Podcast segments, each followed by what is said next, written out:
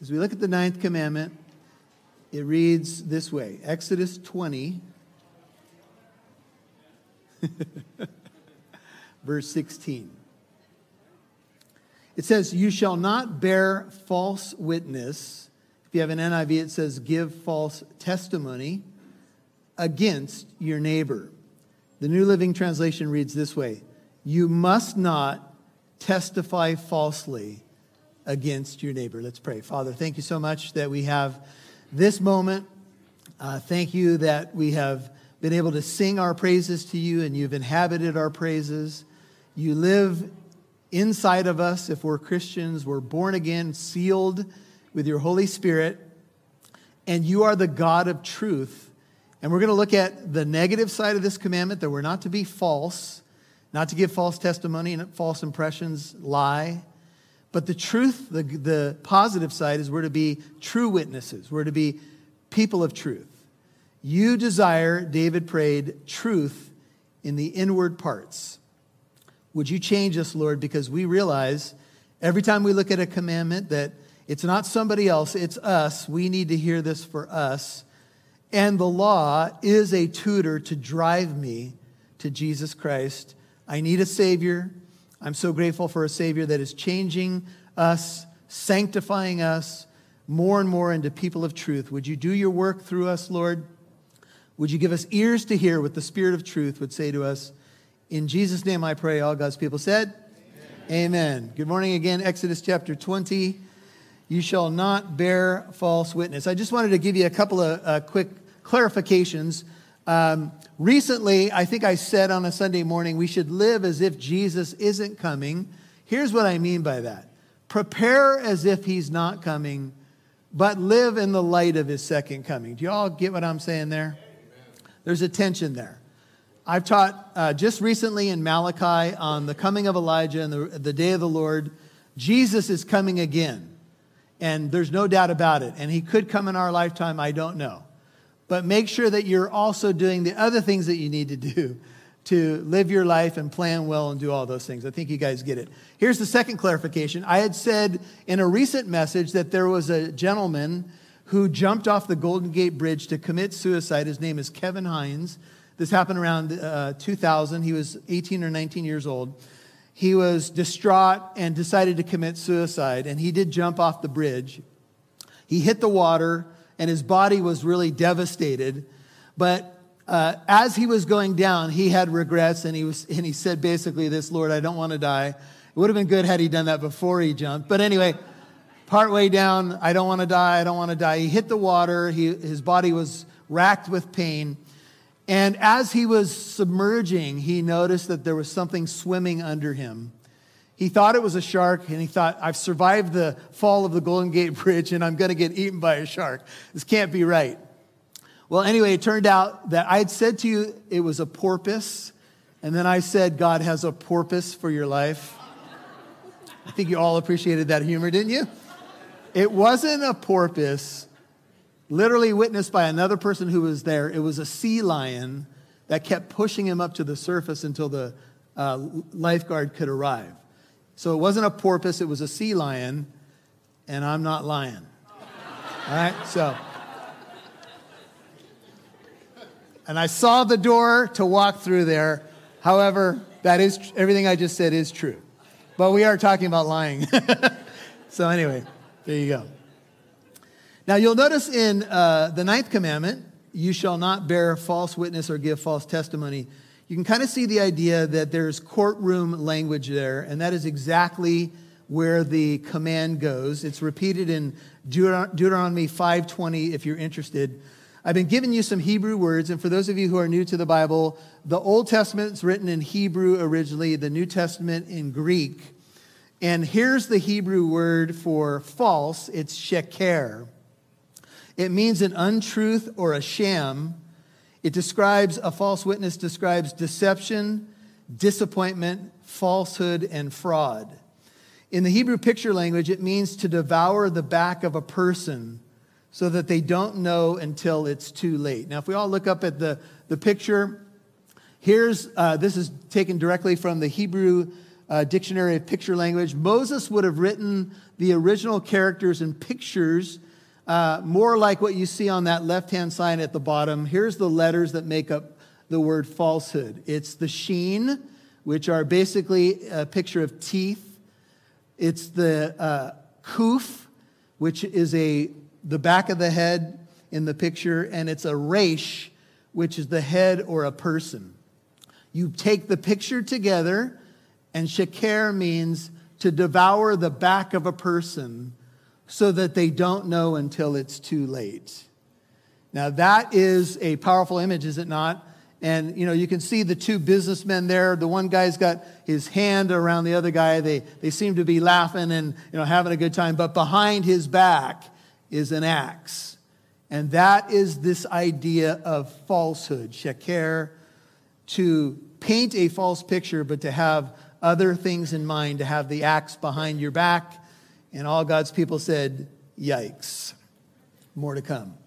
Now, that's the word for false. The word for witness has legal or judicial uh, beginnings. It has the idea of a courtroom, and I would just tell you that a courtroom is a mirror into a culture. In fact, one writer put it this way the court system of a nation depends on the honesty of its people.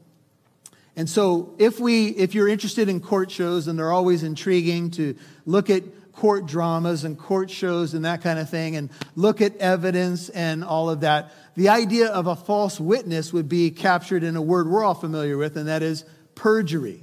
Someone would go to the witness stand and they would swear to tell the truth, the whole truth, and nothing but the truth. So help me God. And then they lie through their teeth. And if you've ever been on a jury, it's very difficult sometimes to understand who's telling the truth, and then you have slick lawyers and you have wiggle room in the law and technicalities and all this stuff. And the courtroom can move us into just society. For the last two years, it's been very difficult to discern who's telling the truth in the scientific community who should we believe? What are the facts? What's really going on? One person says this, one person says that, and then, you know, in Congress, they'll interview a person and they'll call, take them to task, and you watch the song and the dance. And then in the political realm, every time there's, uh, you know, a new uh, election coming up, what happens? Uh, there's the ads that go back and forth, and you know, read my lips, no new taxes, and all, all that stuff. And you're like, yeah, right, yeah, right, yeah, right. We've become so cynical we expect people to lie.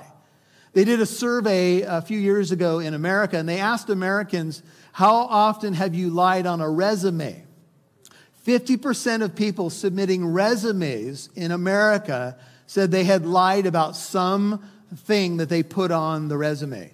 So if you're a business owner, I would make those phone calls to the references just to make sure that you're getting the whole truth. Story came out uh, around the year 2000. There was a gentleman who uh, got the Notre Dame football coach job, which is obviously a very prestigious job. I don't remember the guy's name at the moment. But he was announced as Notre Dame's new head football coach. And of course, it had to be, you know, a pinnacle moment for his life. But then all of a sudden, a reporter was doing some research into this guy and discovered that he had lied about his education and university that, universities that he had attended or the length of time. And it all came out. And all of a sudden, they removed him from the head football coach. I think he was the head coach for a couple of weeks. And he went from the pinnacle of life, you know, getting this incredible job, to, you know, obviously uh, falling hard and being exposed as a liar. And that's one of the toughest things I think we can all, you know, we can all kind of resonate with that is, you know, being caught. They, they call it a web of lies for a reason. If you lie about something, and this is from the greater to the lesser. So we're going to move from the courtroom into kind of just normal everyday life. And we are not to be people of falsehood. We are to be people of the truth. We're to be a community of truth. We serve the God of truth. Jesus said, I am the truth. And if you read the verse right up here, he prayed for the disciples, sanctify them in the truth. Your word is truth. So today we are going to get the word of God and we're going to get a full plate of it and it's going to confront us. And just so you know that I'm right with you, some years ago, uh, I, I went into full time ministry at the, at, uh, around the year 2000, and I was in the business world and in sales for quite a number of years. And I had a VP of sales who had been asking me about calling this client. And he was basically just pushing me to follow up with the client. And I was an ordained pastor in this company. I was ordained in 1995, this spot, you know, sometime in the later 90s. And he asked me, Michael, have you called the client? And I said, I'm going to, I'm going to. And then I made a commitment. I'm going to call them today. The end of the business day came and he said, Did you call that client? And I went, Yeah. Whoop, whoop, whoop. I hadn't called him. So I went back to my desk, and here I am, an ordained pastor in a company. I just lied to my boss, right? kind of in a corner, you know, in a moment. We've all probably been there before. And I went into his office and I confessed it. I said, You know what? I just lied to you. I haven't called yet. I'm going to go call right now. And he was a bit shocked that I confessed it to him. And he goes, Okay, just go take care of it. And that was the end of it. And I tell you what, I was embarrassed. But I felt conviction from the Holy Spirit that that's not who I am. I am not to be a man who is a liar or in any way tries to pull the wool over, no matter what we call lies, if we can call them a half truth, if we put a color to our lie, oh, it's, it's a lesser lie because it's this, it just doesn't work. God is a God of truth, and our culture is rooted in so much deception today, it is difficult to sometimes be able to kind of ferret through it all. In the ancient world, just so you understand some of the backdrop, people charged, charged with a crime had little protection. All the nations outside of Israel had a system like this. If a, if a witness accused you of a crime in the ancient world, you were presumed guilty until proven innocent, and you could be condemned on the testimony of one so called eyewitness. And so, if someone accused you of something, and especially if it was a capital crime, your life, your very life was on the line in these nations. Now, by God's providence and God's wisdom and everything, it was different in Israel. And here's how it worked Deuteronomy is to your right Genesis, Exodus, Leviticus, Numbers, Deuteronomy, another book of Moses. And he is going to talk about this idea of a witness in a court of law. Deuteronomy uh, 1915 is where we're going to be. And this is known as the power of multiple attestation. Let me just explain. In Israel, there was a requirement of more than one witness. If you've been wrestling with whether or not you're going to believe the Christian faith or the resurrection, scholars will often appeal to something called multiple attestation. That just simply means that there are multiple witnesses of the resurrected Christ, for example or the events that surround the passion of the Christ. And so, whenever you have more than one eyewitness, there's a power in that. And remember, in the ancient world, there's no forensic evidence. They can't do DNA testing. It's the word of one person against another. And so, obviously, it was, it was a challenge. Deuteronomy 19:15 says this: "A single witness shall not rise up against a man on account of any iniquity or any sin which he has committed." 1915. On the evidence of two or three witnesses, a matter shall be confirmed. If a malicious witness rises up against a man to accuse him of wrongdoing, then both the men who have the dispute shall stand before the Lord, before the priest and the judges who will be in office in those days. And the judges shall investigate thoroughly. And if the witness is a false witness, now that's our topic today, don't, don't bear false witness and he has accused his brother falsely, then you shall do to him just as he had intended to do to his brother. Thus you shall purge the evil from among you. Now, there was not only the system of multiple witnesses in Israel, which made them different from other nations, but there was this additional caveat. If you go in and you accuse somebody of something and it's found out through an investigation of the facts that you are a false witness, the condemnation that would have faced that person is now going to come to you. And all God's people said, ouch. That would ferret out a lot of false witnesses because you'd have to be very careful. Now, here's what it says. And the rest will hear, let's say that someone was exposed as a false witness and they got what they wanted to give to somebody else. The rest will hear 20 and be afraid, and will never again do such an evil thing among you, which is part of the reason for keeping laws and boundaries. Thus, you shall not show pity. And here's something very familiar to us life for life, eye for eye, tooth for tooth, hand for hand, foot for foot. Now, there was something else that happened in the law of Israel, according to what unfolded in time. That if you accuse somebody of a capital crime, and let's say that they were condemned, you had to throw the first stone at them. Now, we all know if we fast forward to the Gospel of John, a woman is caught in the act of adultery. They push her in front of Jesus. She's guilty. But we know that the people there, the religious leadership there, has ulterior motives. They want to condemn Jesus, they want to trap him. And Jesus famously says, Let he who is without sin throw the first stone at her. That is ancient law in Israel. You had to not only condemn a person with your verbal testimony, but then you, if you were the, the key witness, had to throw the first rock at them to kill them. It's quite a different thing from making an accusation to carrying out, you know, a capital, capital, capital punishment. And this is how it unfolded in Israel. And so, uh, so there were safeguards there. One of the primary ways this was expressed, if you go back to, uh, well, we'll turn somewhere else in a second, is in the book of Ruth. And it was a, in a positive case. So here's how it worked. And this, I'll just read this for you. This is Ruth 4 7 through 10. Now, this was the custom in former times in Israel concerning the redemption and exchange of land to confirm any matter. A man removed his sandal and gave it to another, and this was the manner of attestation in Israel, Ruth 4 8. So the closest relative said to Boaz, Buy the land for yourself, and he removed his sandal.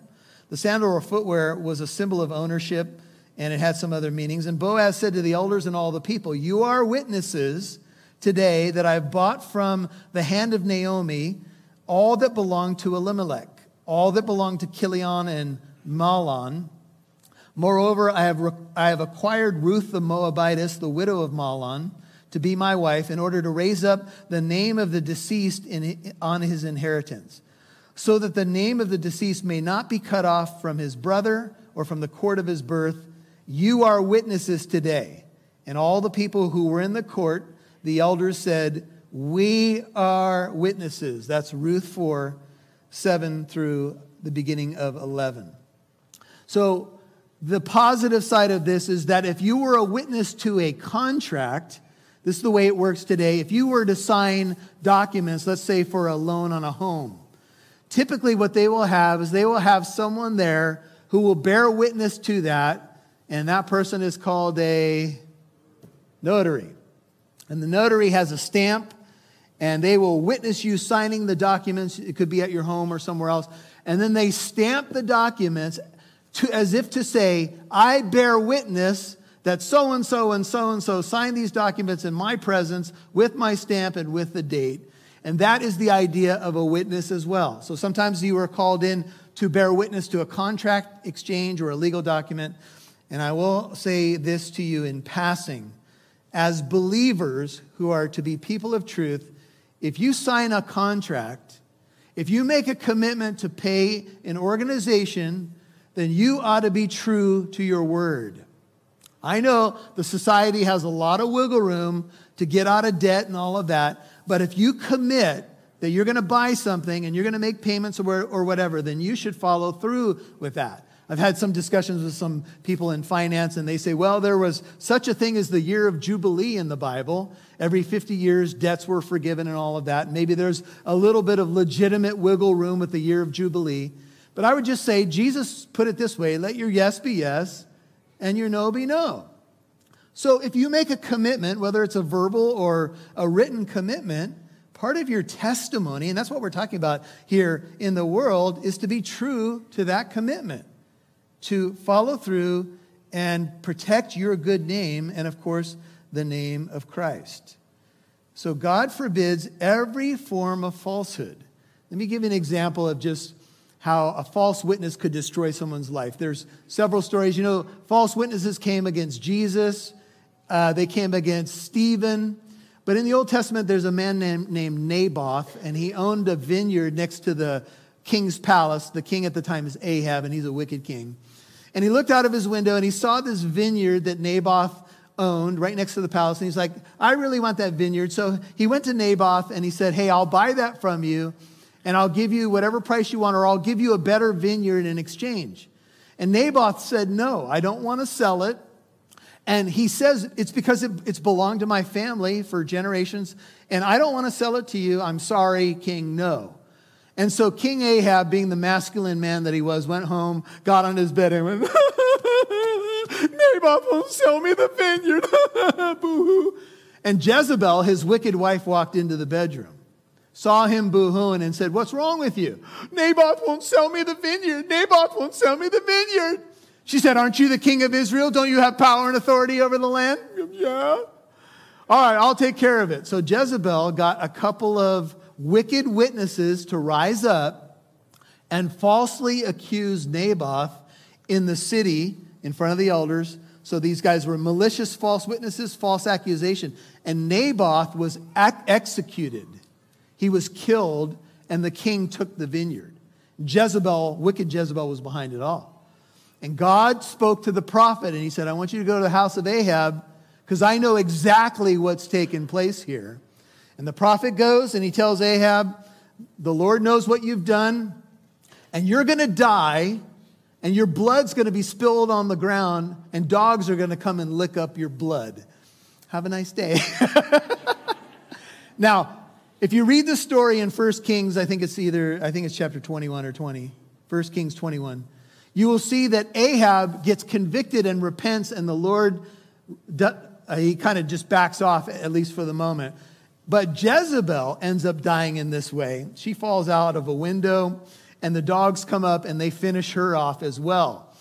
And uh, I've just did that to improve your, your diet today. Any of you trying to diet, you know, whether or not you'd have a donut after the service, uh, I thought that might help you. So anyway, it was all for positive reasons. Now, false testimony and dishonesty are linked together, together in Leviticus 19:11, which suggests that the concept of false testimony and dishonesty overlap as common sense would apply. Let me just walk this out for you. In the commandments, we go from the greater to the lesser. Murder is the most extreme. Don't murder, but Jesus said, don't hate someone in your heart. Adultery is the most extreme form of the commandment, but Jesus said, if you lust after a person in your heart, you've already committed adultery. A false witness in a court of law is the extreme example of the law, but every form, form of lying or falsehood would fall under the command, with this exception I put before you. We do know that there are a few cases in the Bible with the Hebrew midwives in Exodus 1 15 through 22, with Rahab the harlot who lies about the spies being at her home. And the reason that they misrepresent what's going on is for a greater good. In the case of the Hebrew midwives, they didn't want to kill the Hebrew baby boys. And so they told the Pharaoh, before we can get there, the Hebrew women are so vigorous. you know, I walked this out for you when we went through Exodus chapter 1 and told you perhaps that was true. But they said, before we can get there, they've already had the baby. And Pharaoh, you know, is not happy, but God blesses the midwives, even though they seem to be deceiving the Pharaoh, but they do it for the greater good so that little babies won't be murdered. Amen. Rahab the harlot does something similar in a time of war. And another more modern example is when people were hiding Jews in their homes from the Nazis.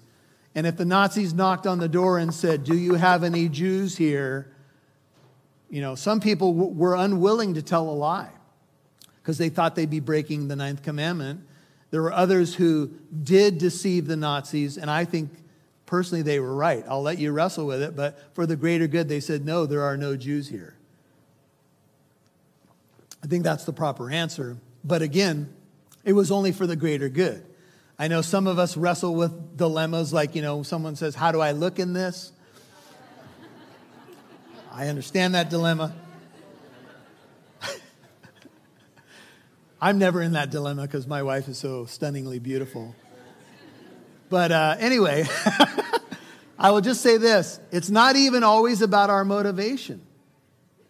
But let me just share something with you because that is the exception rather than the rule. And I'm going to get into all the expressions of falsehood for a second.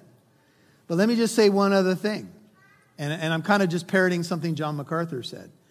Just because we're to be people of truth doesn't mean that we have to say everything that's on our heart that's true. Sometimes it's better to be quiet. So just because something is true and you observe it as so, it doesn't mean that you have to fire away with every, well, it's the truth. yeah, but you dumb. Because now you're sleeping with the dog. So, anyway, I'll let you walk that out as you will. The ninth commandment forbids every form of falsehood, including, if you're taking notes, misleading, misquoting, misinterpreting, rumors, either starting them or feeding them, gossip, false flattery, fibs, and half truths, and even sins of silence. Let's say that you're somewhere and someone's gossiping about somebody that you know and running them down. If you stay quiet, you have basically sinned in the form of falsehood because you didn't correct it or didn't try to protect that person's reputation. And so there, there's ways that we would just be silent and still be breaking the ninth commandment. The most blatant violation, says one writer of the ninth commandment, is any lie that harms someone else or that is against our neighbor. This is, by the way, the first commandment we see so far that says, don't bear false witness against your neighbor. And we've already established that Jesus said our neighbor is anyone we run into in daily or weekly life. Our neighbor has nothing to do with geographic proximity to our home. Our neighbor is anyone we work with, anyone we run into, anyone we cross paths with. We're not to bear false witness against our neighbor in any way. And so the most blatant violation is gossiping, slandering. For example, talking about people in a way that damages their reputation with others. One writer puts it this way victims of gossip never get a chance to defend themselves. They are tried in the court of private opinion. Close quote. And it's unfair. And none of us want it done to us. I remember uh, I was getting my hair cut uh, this several years back, and uh, as I was waiting, they had this daytime show on there that was all about gossip. It was the gossip show. And next, we're going to talk about so and so who was saw seen on the beach in not a very flattering bathing suit. They put on 20 pounds, you know, and and and the juice, juicy morsels of. There's a whole industry of magazines and television programs, all built on gossip. And after they would do one story, there was a studio audience, and the studio audience would go, "Oh yeah," and her and him, and they would go, "Whoop whoop, whoop whoop, whoop whoop." I was like, "What in the world is wrong with these people? This is why you never want to be homesick from work. Go to work. Daytime television is terrible." So, whoop whoop. So I was sitting there waiting.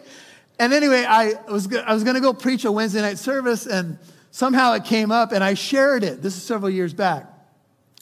And I don't think the person is here right now, but a lady came up to me and said, Pastor Michael, that's so convicting what you said because that's one of my favorite shows and I watch it all the time. And she sat there in silence and all I could do was go, whoop, whoop. I'm just kidding. I didn't do that. But isn't it crazy? We all can kind of be attracted to negative news about a person. Ugh, yeah, wow. Because somehow it makes us feel a little bit better about ourselves. But we've got to be careful. Now, I want to show you several scriptures in Proverbs. So go to your right. You're going to pass up the Psalms. You're going to get to the Proverbs. Proverbs is all about wisdom for living. I heard an interview recently Sean McDowell interviewing uh, someone they were calling the new Warren Buffett. He's a brilliant businessman. Uh, I think he's probably no more than 40 right now. He's become a Christian uh, and been a Christian for the last seven years, and they, they just say this guy's brilliant and uh, he's an amazing mind.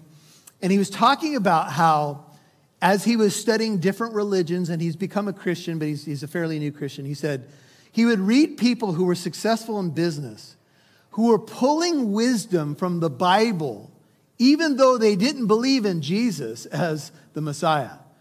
Now, he wasn't recommending that, but he was saying that there's so much wisdom in the Bible that very, uh, you know, successful business owners pull wisdom from Proverbs and Ecclesiastes and other things.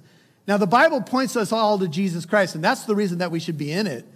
But you get the point.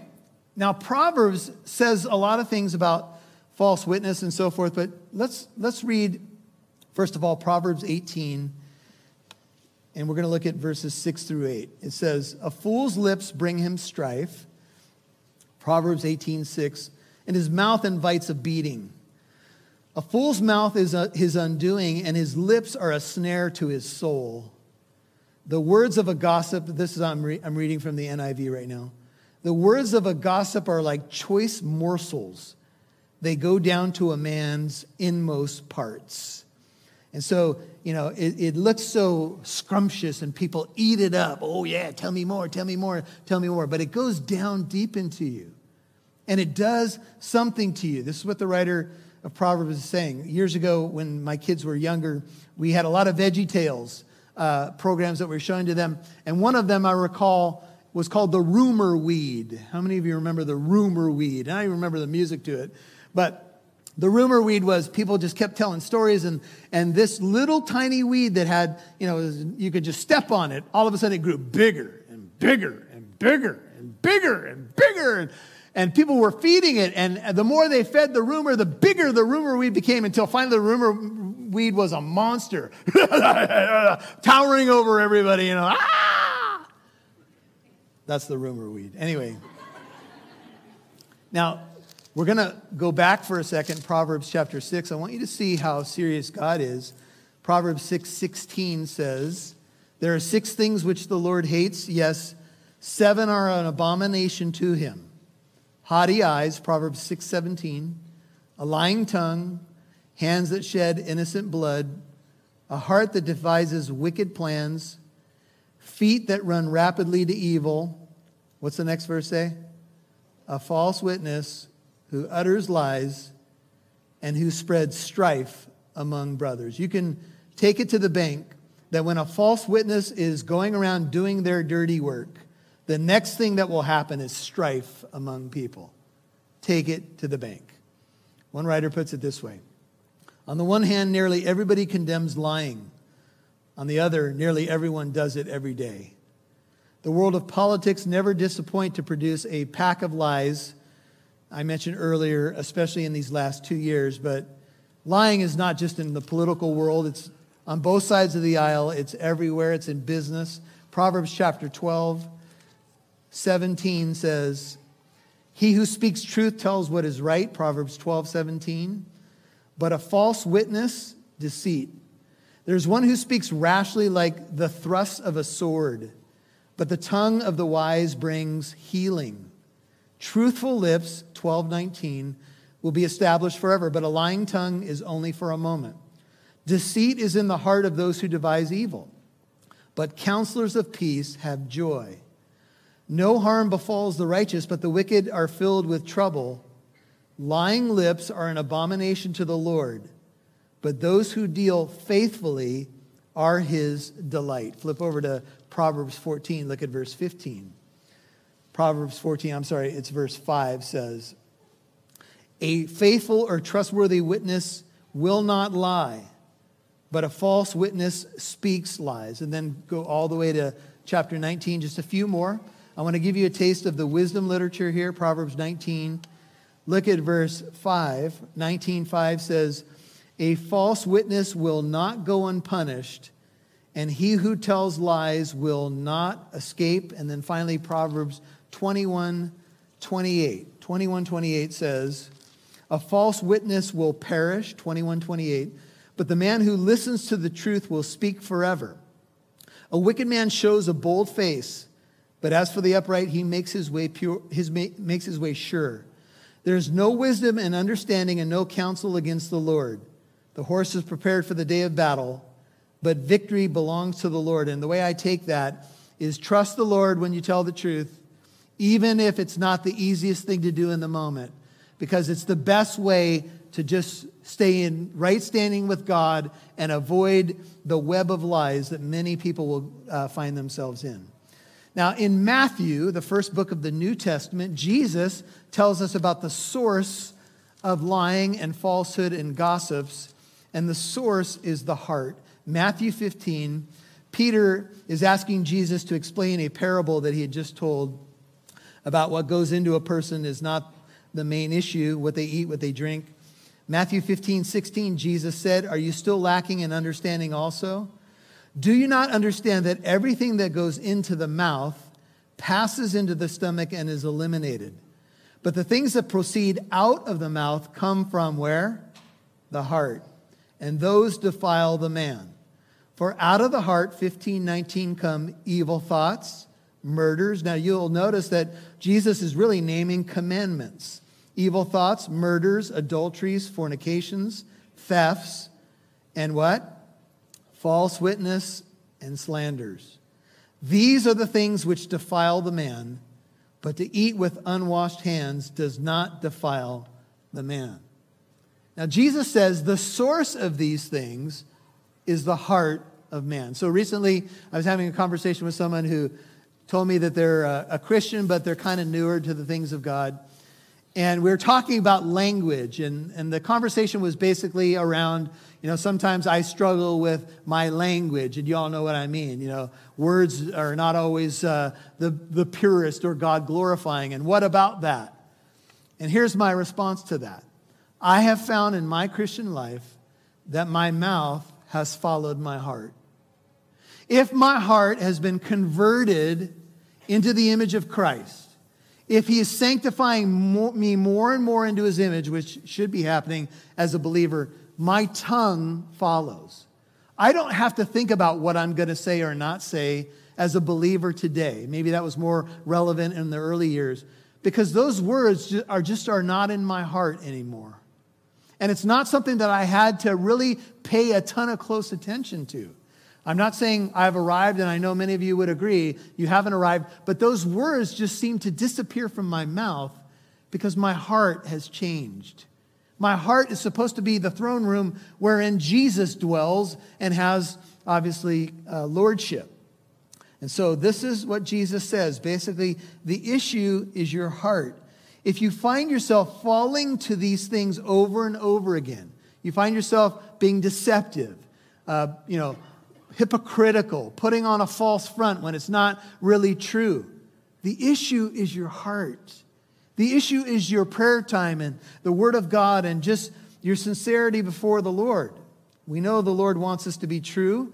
And we know we've talked about, as you turn to Ephesians chapter 4, that this sin specifically says don't bear false witness against your neighbor. Now, as Paul uh, writes Ephesians, he's writing to the church at Ephesus, he's writing to Christians who have been have encountered the true Christ and now are to live different lives. And so here's what he says, Ephesians 4:25, and he's going to address this idea of false witness against one's neighbor taking it now right into the body of Christ. He says, therefore, Ephesians 4:25, laying aside falsehood, speak truth, each one of you with, notice, his neighbor, for we are members of one another. Earlier, he said, we are to speak the truth in love to one another. That's uh, 415 of the same chapter. Literally, we are to be truthing it in love. Here's the deal we are a community of truth. We owe each other the truth. And so when someone encounters this faith community, my hope, my prayer for us is that we would be transparent. We wouldn't be phony about how far we've come. We wouldn't hold back truth. We'd speak it in love to one another but we'd speak it as though if it happened to us, we'd want the same spirit to come our way. Amen? We are to speak the truth in love. There are times when you don't even need to say something because love covers a multitude of sins. And if you do say something, make sure you you say it in love and your motive is that person's best. And sometimes, obviously, that can be uncomfortable. Now, Paul used the word therefore. That's a connecting word, so go back just a little bit. Here he's talking about how the Gentiles live in verse 17, that they're darkened in their understanding, their hearts are hard. 19 of Ephesians 4, they've become callous, but you didn't learn Christ in this way. 21, for if indeed you have heard him and been taught in him just as truth is in Jesus, that in reference to your former manner of life, you lay aside the old self, which is being corrupted in accordance with the lust of what? Falsehood or deceit. And that you be renewed in the spirit of your mind, and put on the new self, which in the likeness of God has been created in righteousness and holiness of the truth. And then we have the therefore lay aside falsehood and speak truth. Now, with each commandment, we go from the greater to the lesser expressions of the command, and we go from the negative to the positive. So let's talk about the positive. The positive is to be a true witness. Instead of being a false witness, we are to be true witnesses. We're to go around witnessing to the truth of Jesus. Jesus said to the apostles, Wait in Jerusalem until you receive the power of God from on high, and you will be my witnesses in Jerusalem, Judea, Samaria, and to the uttermost parts of the earth. Peter, who had fallen in, at a firelight just a little bit before this to a servant girl's question, you know, you have an accent, aren't you one of them? I don't know him, I don't know him. Now is as bold as a lion in the streets of Jerusalem, bearing witness to the truth of Jesus, and even at the you know, potential cost of his own life. A false witness, Peter, had become a true witness. What was the difference? He was endued with power from on high. And Paul is saying that as a Christian, if you want to walk in the truth, if you want to witness to the truth by the way you live and what comes from your lips, you put on the new man. In fact, in Ephesians 6, just flip over there for a second. The first piece of the armor of God, as we resist the evil one who was a liar from the beginning and a murderer, Jesus said, when he speaks a lie, he speaks of his own, from his own nature. He's a liar and the father of lies, and he's going to attack you as a believer. So you got to stand, you got to put on the armor of God. 14 of Ephesians 6 Stand firm, therefore, having girded your loins with truth, or as the NIV has it, put on the belt of truth. So you say, Well, Pastor Michael, how do you do that? Is that a literal belt that you pull from your closet? Is there a truth jacket hanging in your closet? I wish, because that would be much easier, right? If I just put on my truth jacket, ah, all of a sudden I'm a man of truth. But these are metaphors. And the metaphor is giving you a physical picture of a spiritual provision that God has for you. You got to go to your spiritual closet and put on your belt. You've got to put on the Lord Jesus Christ, who is truth, and then you will manifest who he is. And the way you do that is through spending time with him, praying, getting before your Bible, being around good company, good fellowship, worship music, things that are pure and lovely and of good repute. You sow to these things, and the God of peace will be with you, and the God of truth will transform you. You don't have to force it. You simply put on what He has provided. But you have to put it on. And here's what's happening, unfortunately, with a lot of the Christian community is we don't put on the things of the Spirit, and so therefore we look just like the world. And so Paul sums up the chapter in Ephesians 4 with these words. He says, look at verse 29 of Ephesians 4. Good summary verses. Let no unwholesome word proceed out of your mouth but only such a word as is good for edification according to the need of the moment, so that it will give grace to those who hear. Don't grieve the Holy Spirit of God, by whom you were sealed for the day of redemption. He continues, let all bitterness, wrath, anger, clamor, slander be put away from you. Take it off along with all malice. And positively, be kind to one another, tenderhearted forgiving each other just as God in Christ also has forgiven you. Keep reading. Be imitators of God as beloved children and walk in love, just as Christ also loved you and gave himself up for us, an offering, a sacrifice to God, a fragrant aroma. When we do this, this pleases God.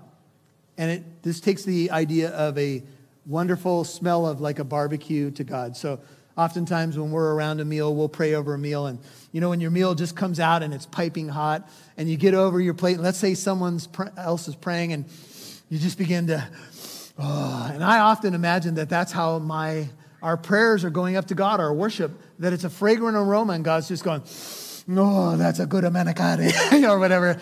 I always make it Italian, but you get what I'm saying. Now, sometimes I'm over my food, and someone's going on and on. They're just too spiritual for the moment. I mean, it's like, all right, pray, but, you know, we got to eat. Anyway, that's just walking in the flesh, probably. But anyway. So, how do we walk this out? What are the principles that we could employ so that we don't fall into the category of falsehood? Well, here's some things. One, if you're taking notes, do I need to say what I'm about to say? Two, do I, and you might ask also, is it even true what I'm about to say? Two, do I need, need to say what I'm about to say to the person that I'm sitting with? And what benefit would it have if I said it to that person? And I think my three is is it true to begin with? Or would it be better just to stay silent, change the subject, or say nothing at all, or even turn a negative into a positive? How many times have we been in a situation where something's, you know, just going downhill and we didn't stop it? or we were the one perpetrating it and we realize what we're doing. We're running somebody down. And, and for what? I mean, we, we have to begin to ask some questions about what's my motive here? And if my motive is pure, that's one thing. But if my motive, motive is simply to run somebody down, then what am I doing? And, and they're not here to defend themselves, so why would I do that? Now, keeping on the positive witness side, we're going to the book of Isaiah next. And as we begin to build the positive case, Israel, Isaiah 41, was to be witnesses to the truth of Yahweh, to his ways, his laws, to be a light to the Gentiles.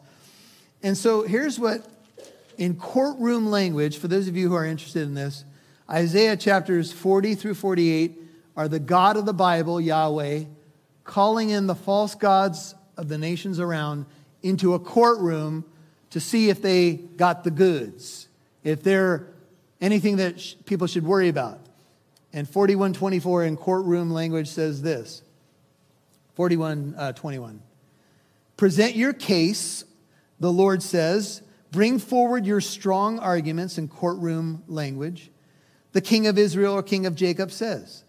Let them bring forth and declare to us, the idols, what is going to take place, as the former events declare what they were that we may consider them and know their outcome. If you're a God, then give us a prophecy or announce what is coming. Declare the things that are 23 going to come afterward, that we may know that you are gods. Indeed, do good or evil, do something that we may anxiously look about us and fear together. Conclusion Behold, you are of no account. Your work amounts to nothing. He who chooses you is an abomination. God holds court and says, okay, it's, it says, let's say that this was my idol and I was a person from another nation. And God says, come into the courtroom and let's see how your idol stands up against me. Oh, this is my idol. I formed the cup. I made it. Okay, let's see if it can talk. Say something. No, there's nothing. Let's see. Can it predict the future? I don't, I don't think so. It can't even talk. And then you go on, right? How many of you remember the show, The People's Court? Here's the litigants for the case, right? Here's Joe Smith coming in. You know, he's got charges against his friend John Smith. What are the charges? Well, he had a typewriter from 1976 and he hit the keystroke and he broke it. And the typewriter's worth $95.95 today on the People's Court. You're like, I got to go to work. These shows are terrible. The gossip shows, the courtroom shows. Ah! Go to work. Anyway, never mind. So Here's what Israel was to do, and this is Isaiah 43:10. And God puts it this way. You are my witnesses, 43:10, declares the Lord, my servant whom I have chosen, so that you may know and believe me and understand that I am he. Before me there was no God formed. I hope you see it as we've done court, and there will be none after me. I, even I, am the Lord. There's no Savior besides me. It is I who have declared and saved and proclaimed, and there was no strange God or idol among you.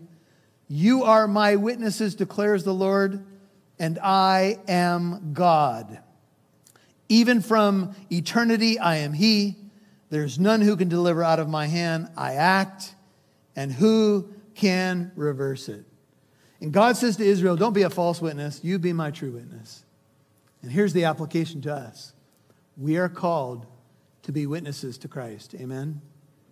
And here's what I would ask you When's the last time you shared the truth about Jesus Christ to someone who may not know? Now, I know that's a convicting uh, question, and I'm, I'm saying it to myself. But when you are a person of truth, that's one of the deep desires that you have by the way that you live and opportunities that God presents to you is to give a true witness. Jesus says this in Revelation 3:14 to the angel of the church in Laodicea, the lukewarm church. He says, "The Amen, the faithful and true witness, the beginning of the creation of God, says this." Revelation 3:14. Jesus is the Amen, the faithful and true witness, the one who started the creation, the one who holds it all together. And he says it to lukewarm Laodicea as if to say, You haven't been my witness. You've got me outside the door of your church. And I want in, and I'm the true witness, and this is what I want you to become again. Laodicea, don't be lukewarm. Be my witnesses. Now we're going to conclude in John's gospel as we prepare our hearts for communion. And as you turn over to John, I'm going to share just a few verses from John, and then we're going to take the Lord's Supper together. And I would invite you, if you're a believer in Jesus, to take the supper with us. And if you're not a believer, become one. and then you can partake. And here's what's happening Jesus made the good confession before Pontius Pilate. His life was on the line. Pilate was trying to find a way to get him off. His wife had come, Pilate's wife came, said, Have nothing to do with this righteous man. Jesus has been brutalized by the whip. It's hard to tell that he's even a human being. And he stands before the, the Roman governor on that fateful day. Pilate, John 18 33, entered the praetorium, summoned Jesus, and said to him, Are you the king of the Jews? 1834. And Jesus said, Are you saying this of your own initiative, or did others tell you about me? And Pilate answered, I'm not a Jew, am I? Your own nation and chief priests delivered you to me. What have you done? Jesus answered, my kingdom is not of this world. If my kingdom were of this world, then my servants would be fighting so that I would not be handed over to the Jews or the religious leadership. But as it is, my kingdom is not of this realm. Therefore, Pilate said to him, So you are a king, looking at the bloodied, beaten Jesus. And Jesus said, You say correctly that I am a king. For this I've been born. This is one of the purpose statements of Jesus' coming to the earth. For this I've been born and for this I've come into the world to testify to what? To the truth. Everyone who is of the truth hears my voice. And Pilate said to Jesus, What is truth? You know, Pilate could be living in 2022, couldn't he? Because that's what a lot of people are asking right now. What is truth? Is there anything true? Anything concrete? Anything that I could bank my life on and my eternity on? Yes. And the truth was standing before the Roman governor that day, the one who claimed to be the truth. And it wasn't Jesus that was ultimately on trial that day, it was Pilate, and for that matter, the rest of mankind. And that Jesus who stood before the Roman governor goes to the cross. The axe, if I can use the word picture, falls on him. Why does he get pierced for uh, my transgressions and wounded for my iniquity because he's a loving judge, because he's a God who so loved the world. And so he takes the stroke due to me. He takes the condemn- condemnation in the court, if you will, so that I, who have lied on multitudes of occasion, both by what I've not said, by th- things that you know I presented in terms of the way I look, or you know trying to uh, show somebody something that I'm not, all the times that I've been false before the Lord and all the things that are naked and open before his throne, he took that punishment. Yeah, this is a good time for an amen. He took that punishment at the cross for all liars and all murderers and all adulterers. And next week it'll be all coveters. That's why we need a Savior. Amen? And that's part of the law's purpose to drive us to Jesus. Oh, Lord, thank you so much. You know, uh, this weekend we had a retreat, and one of the things that we were talking about is your opinion is the only one that matters. All that matters is that we have ears to hear what the Spirit of truth is saying to the church. And oh, Father, how desperately we need you, how desperately we need the sacrifice and resurrection of Jesus, how much we need to put on the new man and put on the armor of God. Thank you for this wonderful congregation.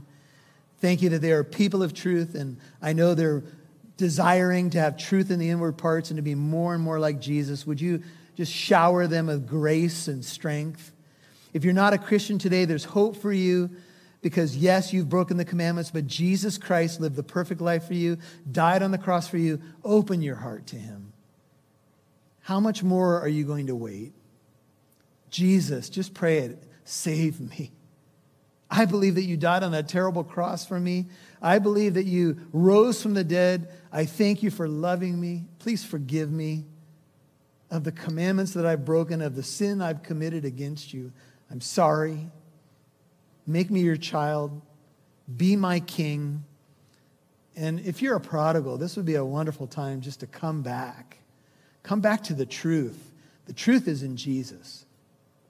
And maybe you've been hurt, disappointed by even other believers. Don't walk away from the one who is the truth. He loves you.